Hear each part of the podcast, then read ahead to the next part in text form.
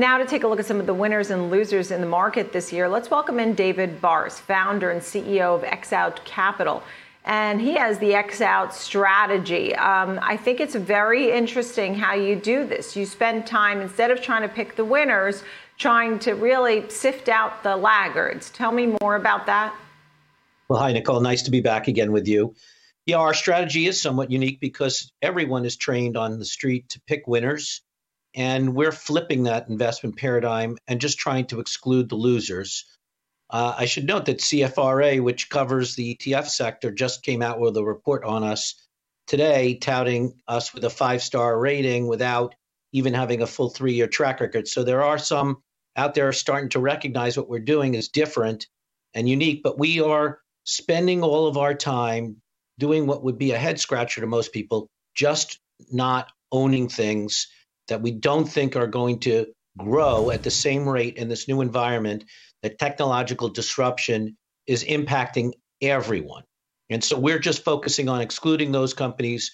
You call them laggards. Sometimes I call them losers, but they're really just companies mm-hmm. that have not been able to achieve or keep up with what technology is doing to accelerate growth.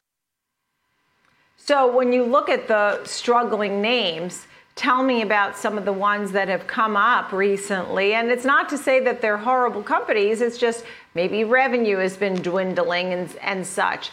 Um, focus on some of the struggling S&P companies that you've X'd out. Yeah, so again, the, these are all large cap U.S. equities. So you're right; they're they're all good companies. They're all safe companies. They're all companies that have achieved huge successes over time in the sense of being able to um, to to to get to a point where they're the large U, largest U.S. five market cap companies, right? But some of these, let's pick on General Electric for a little while. I mean, this is a company that had been a perennial, not just S&P 500 company, but top 10 S&P 500 company for many many years, and um, now it doesn't even come close to making the top 10 list. Its growth and its business has changed. We all know about it. They've written about it. Everybody talks about it. Um, it's it's a company now that's probably more familiar to those in the value investing space uh, for what they might be able to do with their new management team. But it's a company that has lagged, and as a result, um, just by not owning that company, we've created significant outperformance over something like the S and P 500, which has held that company. It buys it. This is one of our our theses here: is that not all indexes are are great, right? They buy everything in that index, irrespective of what the underlying companies are, and they just market cap weight them.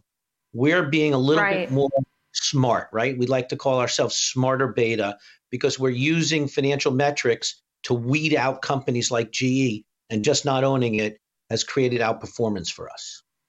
Right, and at the same time, you've been noticing um, rapid tech disruption, right?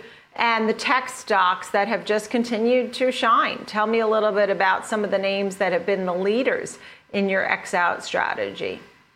Yeah, look, we we just released a white paper. It's available on our website, which is exposing something that everyone's definitely aware of. Technological change is here, but I think what what the pandemic, what COVID did to the marketplace was wake everybody wake everyone up a little bit to understand that the acceleration of this change is not something that's priced into the market.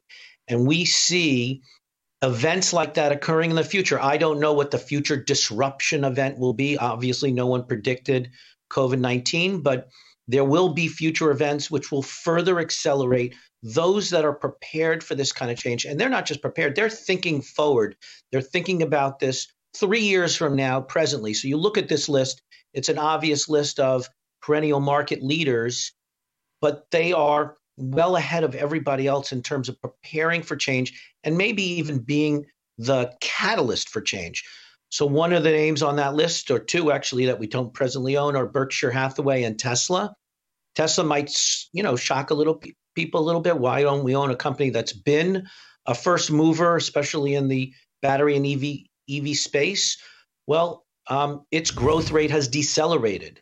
It is having some struggles. There are now other companies that it has disrupted in the past that are disrupting them by putting a lot of money, effort, time into the creation of their own EV uh, vehicles, and we're seeing Tesla's market share potentially get uh, taken away from them a little bit. We'll see if that's a long term or short term trend. My bet is it's a short term trend. I think Tesla is so far ahead of everybody else that they'll get their act together and, and uh, we'll see some very bright things from them in the future.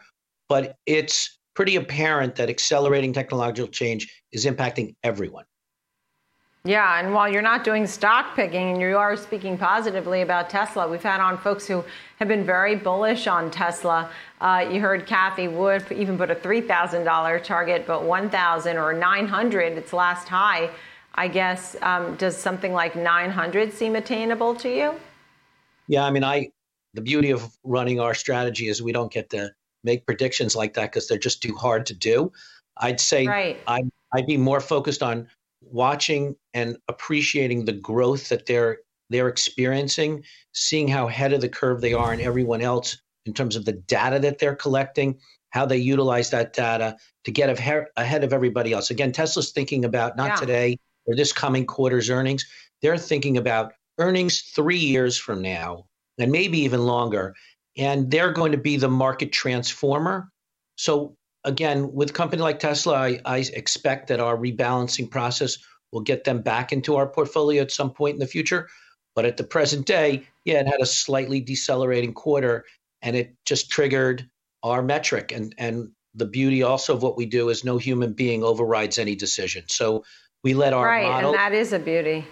Yeah. Yeah. I, I came from the world where uh, personal biases di- dominated investment management decisions, and you you just it, you, very few people are successful at doing that on a consistent basis.